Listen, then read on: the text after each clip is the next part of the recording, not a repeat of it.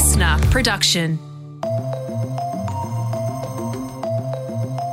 Hello and welcome to the briefing. It is Wednesday, September 8th, the middle of the week. I'm Katrina Blowers, joined by Annika Smethurst. Hey, Annika.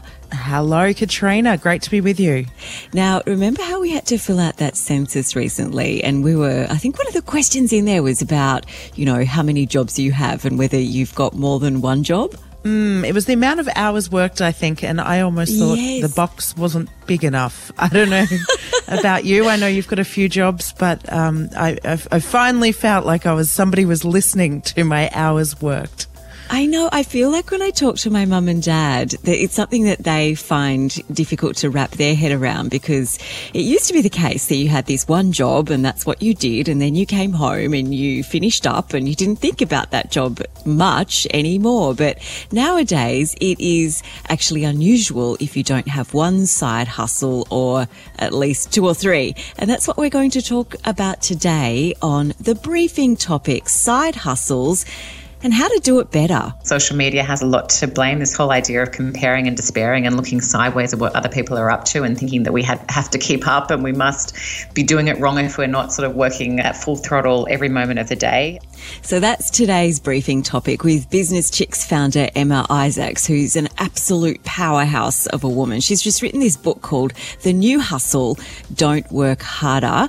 Just work better. So many great nuggets of gold in that one. But first up, let's get to today's headlines.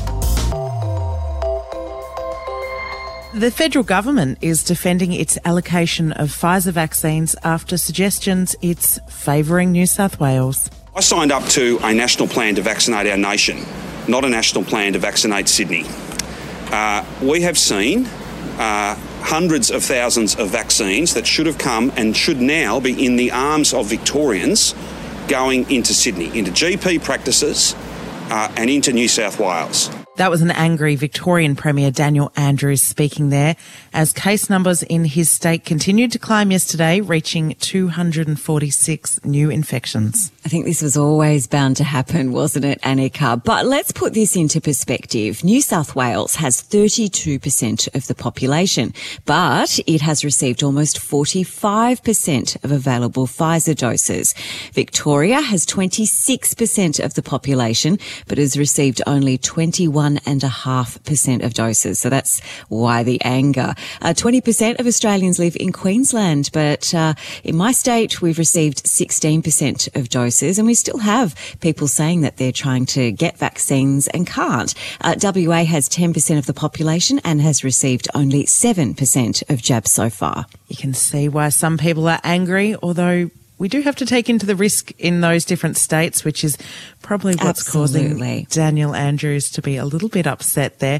Federal Health Minister Greg Hunt says the government's rollout is going where it's most needed. As we've had uh, outbreaks, we've prioritised those areas to save lives.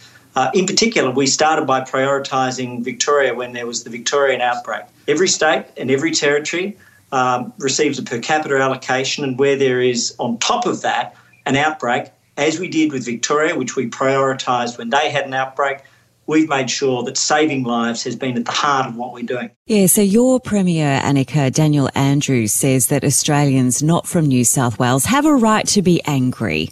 There's something like 340,000 doses that have not come to Victoria that ought to have. That would mean we were closer to 70%. It would mean we were closer to 80%. It would mean we were closer to ending these lockdowns. So you can see a sense of frustration, and I'm sure in others, a sense of anger. Yeah, it's a great one for the state premiers to be angry about standing up for their state.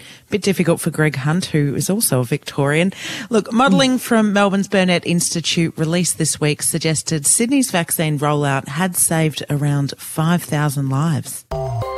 The Taliban has announced an interim government in Afghanistan. First, we have decided to just announce a caretaker uh, government. Our government is for solving the current problems that we have. A Taliban spokesman speaking through an interpreter there in that audio from the ABC. The Taliban supreme leader, Mawlawi Hibatullah Akhundzada, released a statement saying the country has been declared an Islamic emirate that will uphold Sharia law. Now, the Taliban seized control of most of the country on August 15, ousting the previously elected government. So, this statement also says that the Taliban wants strong and healthy relations with our neighbours and all other countries based on mutual respect and interaction. I guess a lofty goal there. We'll see how that plays out. Hassan Akhund has been appointed the Prime Minister after previously serving as Deputy Foreign Minister from 1996 until 2001 when the group was last in power. And the National Women's Safety Summit has wound up with the states critical of the Commonwealth's approach to the crisis. Yeah, so this summit came about after claims by political staffer Brittany Higgins, who said she'd been raped in Parliament House in 2019. Australian of the Year and sexual assault survivor Grace Tame told the ABC it's not surprising Australians are confused. We've got nine different definitions of consent, nine different definitions of grooming, nine different definitions of sexual intercourse, in fact, as well as the age of a child and the age of consent to sex. And while we have such inconsistency at the structural level, how can we expect to actually have um, consistency in terms of our, our collective understanding as a community? Okay, so summit participants have released a statement. They've um, listed a range of priorities, including long term investment by all governments for prevention of violence against women and things like intervention and investment in housing and advocacy. As you know, Annika, this is such a complex issue. Uh, the Federal Minister for Women, Marise Payne, defended the Commonwealth. She says that a billion dollars has been allocated to protecting women in the last budget. So hopefully we will see some further action on this. As, as Grace Tame said, there's so many different uh, kinks in the system in terms of definitions that just need to be ironed out. Prime Minister Scott Morrison has been accused of being tone deaf over a weekend trip from Canberra to Sydney to visit his family for Father's Day. Now, Canberra is in a strict lockdown, as in Sydney. Now, while he was allowed to travel back home to Sydney, he applied and received an exemption allowing him to cross back into the ACT without needing to quarantine.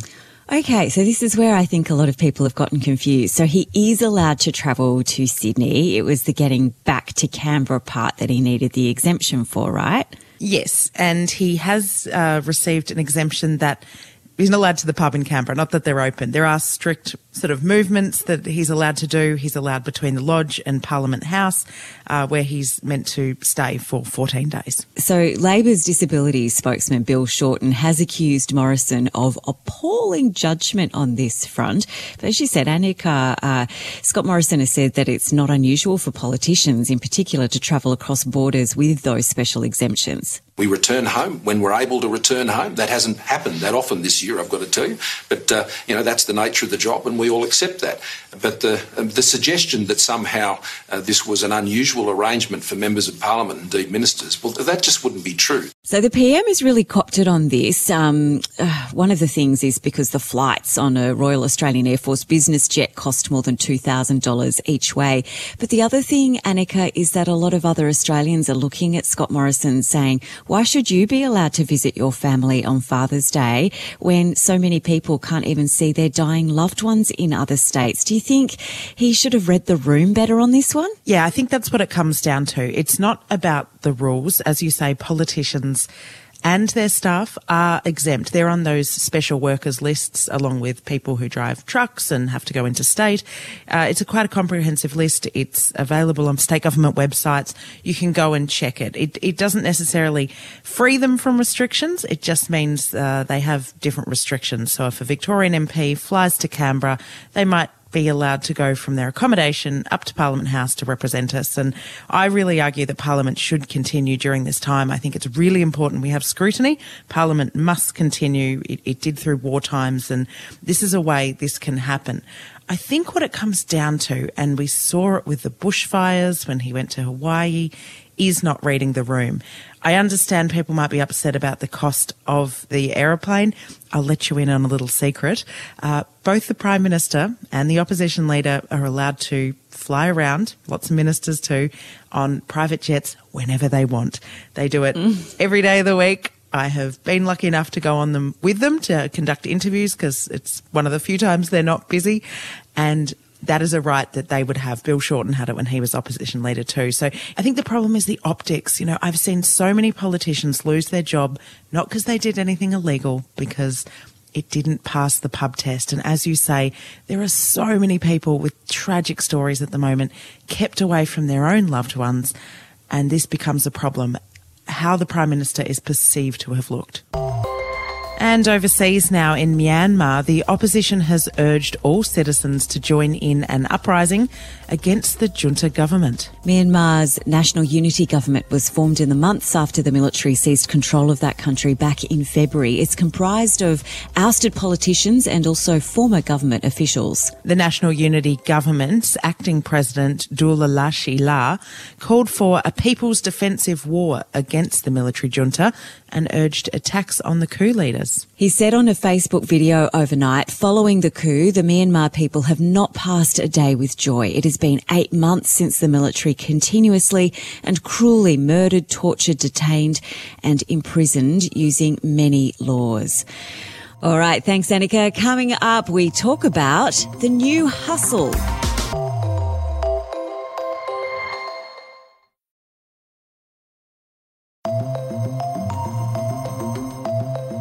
Katrina Blowers and Antoinette Lattouf here with you for today's briefing topic, which is all about the new rules of work in a post pandemic world.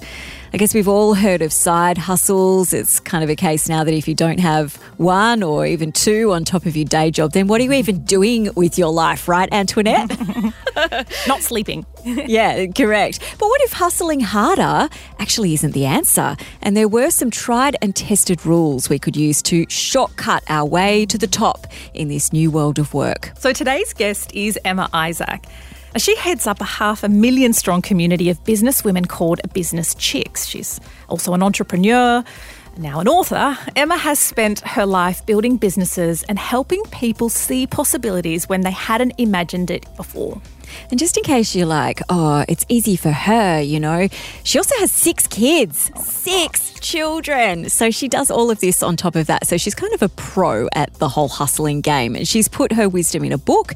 She reckons that even though the hustle has become a thing on the back of the pandemic, the hustle is dead. And we shouldn't be working harder, just better.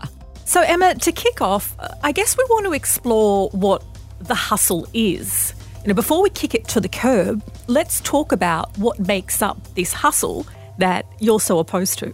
So I started my career when I was 18. I had my first company when I was 18, and I've been working at scaling and building companies ever since. But obviously, when I was that young, I could work six or seven days a week. I could work 15, 16 hours a day and not experience burnout. But I think, um, you know, you talk to anyone uh, in your social circle or anyone you work with, and everyone's got a story of burning out and working too hard and certainly failing when it comes to getting the balance of life and, and work right. So I think um, what's happened as well, obviously, during the last 18 months, people have really sat back and kind of interrogated the way they work. And, you know, we've really been served a huge dose of perspective about what it takes to lead a really fulfilling and fun life. And for, for a lot of people, that's meant making some big changes in the way they work. So, yeah, for me, the old hustle is the way of burnout. It's the way of really long commutes to an office, it's long working hours. It definitely measures input rather than output. And I'm much more obsessed obsessed and much more interested with, you know, what you achieved and what you got done rather than how many hours you spent trying to make it happen or how much sleep you didn't get. How do you reckon we got to this point where to not have a side hustle is now considered to be somewhat of a failure in life? You either, you know, you have your day job and then you have one side hustle making candles or, you know, hosting some kind of um, social media platform or whatever it is that you're doing, or you might even have two, three or more side hustles. How did we get here? Yeah, it's a great question, isn't it? And I mean, I think social media has a lot to blame. This whole idea of comparing and despairing and looking sideways at what other people are up to and thinking that we had, have to keep up and we must be doing it wrong if we're not sort of working at full throttle every moment of the day. And, you know, I mean, we're just able to these days, right? The choice is there, the technology is there, the barriers for entry in terms of getting into small business and starting something are, are so low these days. And we have so much information at our fingertips on how to, you know, become self made and how to get a start in entrepreneurship. So I think people feel a lot of pressure to try and do too much. Um, but certainly, you know, the pandemic has taught myself and the people who work in my company that there is an easier way to do things and we mm. can have more you know, ease and grace, and we can still achieve a lot, but do it with, uh, I suppose, less stress and in a, a, more calm way and in a more in a more gentle way. I like that word. I think gentle is the way to go. And we'll get to the pandemic in a second. Of course, social media has a huge amount of impact in terms of people wanting to appear to be doing so many fabulous things and then showcasing it. But there are other structural issues at play. There's a casualised workforce where people are forced to have multiple hustles mm-hmm. because we don't have necessarily secure and well paid work. What's your view on mm. that? Well, absolutely. I mean, I think the pandemic did teach us that the job security is not what we thought it was. I live in Los Angeles in California, and there are a billion different opportunities. You can become a massage therapist and go into people's homes. You can obviously drive Ubers, and there's a billion different side hustles you can get into. So I think, yeah, you're right. Structurally, the gig economy is fueling a lot of this, you know, the busyness and the availability of different activities that we can choose outside our, you know, general nine to five. And the pandemic certainly disrupted traditional ways of working. So, those long commutes and un- unproductive meetings and those outdated systems of bureaucracy. Uh, your view is that they don't actually work, and the pandemic has shown that. Are we seeing a pushback against a return to that? I, I saw some, some stories coming out of the UK where people were like, I'm just not going back to the commute. I'm double jabbed and I'm just not doing what I was doing before. Yeah, I mean, I think we're definitely in a situation of power to the people. You know, I think um, there are a lot of companies who, for years, have said, you know, remote first or, or, having a virtual workforce will never ever work for our business. And they were proven wrong in the pandemic. I mean, it was just, um, you know, people were sent home and had to work out how to, you know, conduct themselves on Zoom meetings and keep the kids out of their little workspaces. The companies who refuse to keep up, who refuse to innovate, who, you know, want to just return back to the way things were always done, they're going to really suffer and they're really going to find it hard to keep talent and to find people who are willing to work like that because I think we're just finding so many people, you know, like that they might not like being at home and working from home five days a week, but they like the idea of having the choice. You know, perhaps they like to go into the office two days a week, or perhaps they've got their own. Um, you know, set of ingredients that make up for a successful career and work life balance. All right, Emma, I want you to break it down for us now. You've, you've come up with a list of rules in your book. Some of them are super fabulous and I certainly would love to live my life with less stress and more grace. I do more than one job and some days I feel like I'm dropping all the balls. One of the beautiful rules that is, I think it's number 36 is you've written send a thank you email every day. What is the importance of gratitude and why do you do this? Yeah, it's a great question. This is a practice that I've been doing for many years now. And even just, you know, it took me a couple of weeks or a little bit longer than that to, you know, build it into a habit. And I just put it in my diary every single day to send a small email thanking someone for something they'd done or something they'd taught me or something they'd given me.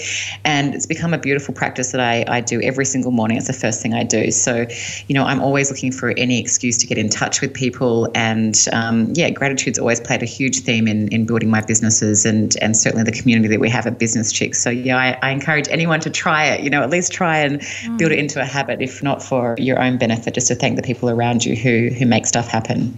Another rule is walk in like you own the room. Describe for us how you do that.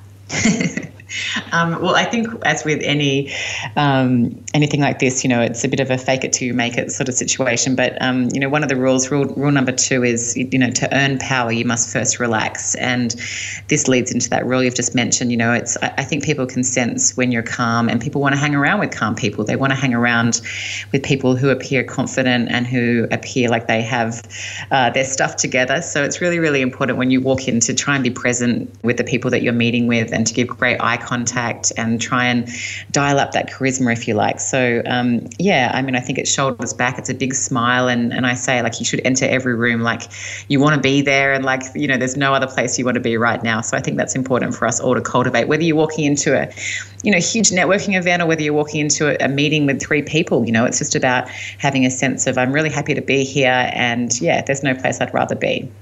And another one of your 77 rules is the idea that you're meant to be where you are at. Can you explain that? Because I guess for some people, they think where I'm at kind of sucks. yeah, I mean, I'm always been someone who tries to um, take a quite philosophical view of my life and, and try and encourage the people around me to take quite a philosophical view of where they're at, you know. And I know for um, people in Australia right now, it's an incredibly challenging time and people are really suffering. And it breaks my heart to see that happening. And look, no one wants to be in lockdown, no one wants to be in the restrictions that we're all placed under at the moment. But it is a, a moment in time and it will pass. So, yeah, just trying take a bit of a helicopter view of your life and know that, you know, please God, it's going to be a long and fruitful one and, and this too shall pass. Uh, for women in particular who are still paid less, we don't nearly have enough presence on boards and in politics. And for example, if you're a woman of colour or someone with a disability or LGBT, you have even more obstacles. Do you understand in those circumstances why it might be hard to find comfort in where you're at when you know a lot of it is beyond your control?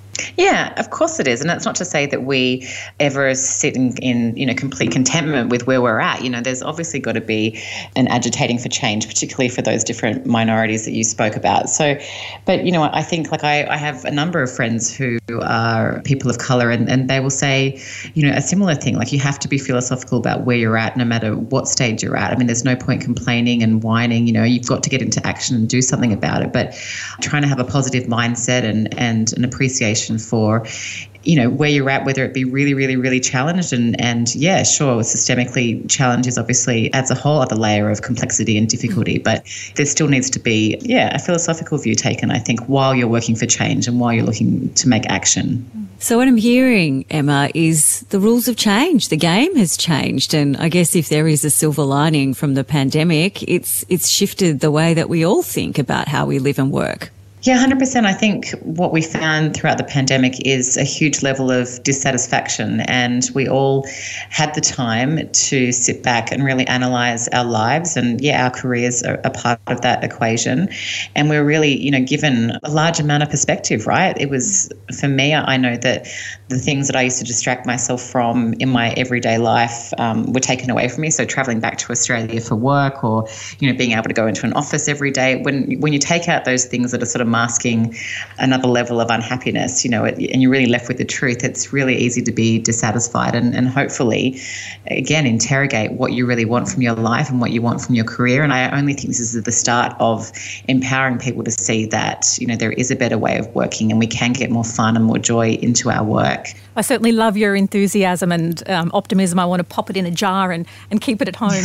um, but some of the tips seem, I guess, in principle, a bit straightforward and perhaps easier to say than do. Is there one particular tip that you found has really challenged or surprised people? I think, particularly for your female listeners, one of the ones that a lot of women are perhaps challenged with is rule number 12, and that's learn how to say no. So, yeah, mm. you're right. Like, it sounds very, very straightforward and yes.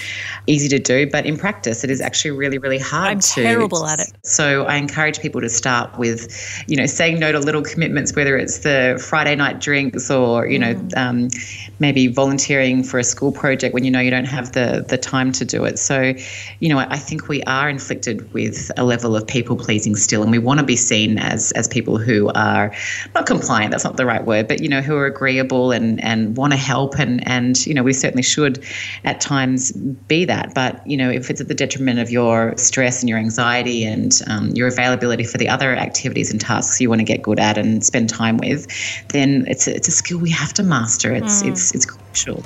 That was Emma Isaacs, the author of The New Hustle Don't Work Harder, Just Work Better. A couple of tips for you there, Antoinette. just say no is, is, is my takeaway. Just say no and stick to it. I think a lot of people in your life are about to get very shocked. Uh, n- no, is all I'm saying to that. and on tomorrow's briefing, a really special episode marking R U OK Day. We find out how to make sure the small people in your life, the kids, whether they're your own kids or um, maybe nephews, nieces, whether they're okay amid this pandemic.